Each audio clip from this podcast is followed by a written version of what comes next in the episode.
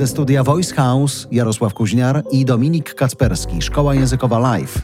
W świecie English Pro czas na wersję bardzo short, wiedzy językowej. Krótko, konkretnie i na temat.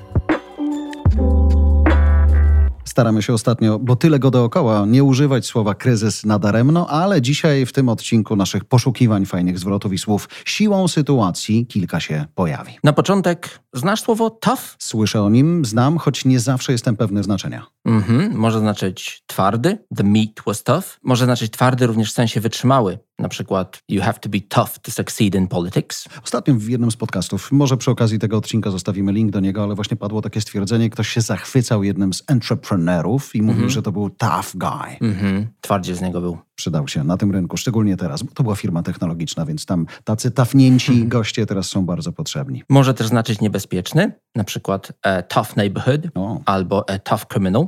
Ale w naszej dzisiejszej frazie będzie po prostu znaczyć trudny. A nasza fraza to in a tough spot, czyli dosłownie w trudnym miejscu, czy bardziej po polsku w trudnym położeniu. Mhm. Pierwszy z przykładów? We're in a tough spot financially.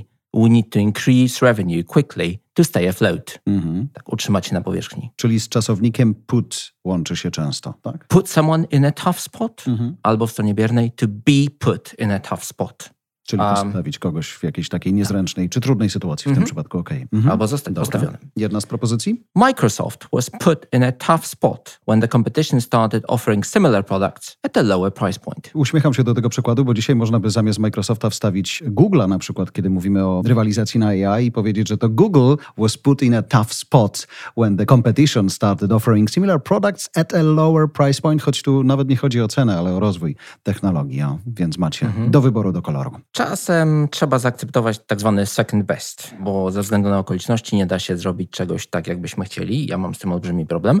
Wtedy może się przydać fraza at a pinch lub jak mówią Amerykanie in a pinch.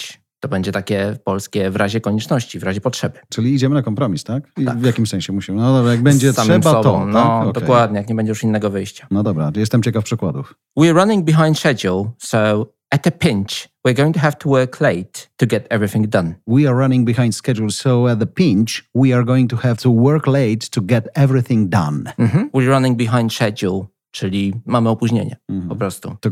We had some unexpected expenses this month, so we might have to cut costs in a pinch to stay within budget. Mhm. Przypomnijmy, to in a pinch w tym kontekście co oznacza? No, w razie potrzeby, A, w razie musimy konieczności. sobie ciachnąć. Dobra. No, dokładnie. We had some unexpected expenses this month, so might have to cut costs in a pinch to stay within budgets. Mhm. I ostatnia fraza ma związek z deadline'ami, z koniecznością zrobienia czegoś w terminie. No właśnie, bo masz pistolet przystawiony do głowy. A fraza to to be under the gun to do something. Wow, okej. Zgadniesz, co znaczy? Cokolwiek brzmi zachęcająco. Uwaga, jeden z przykładów.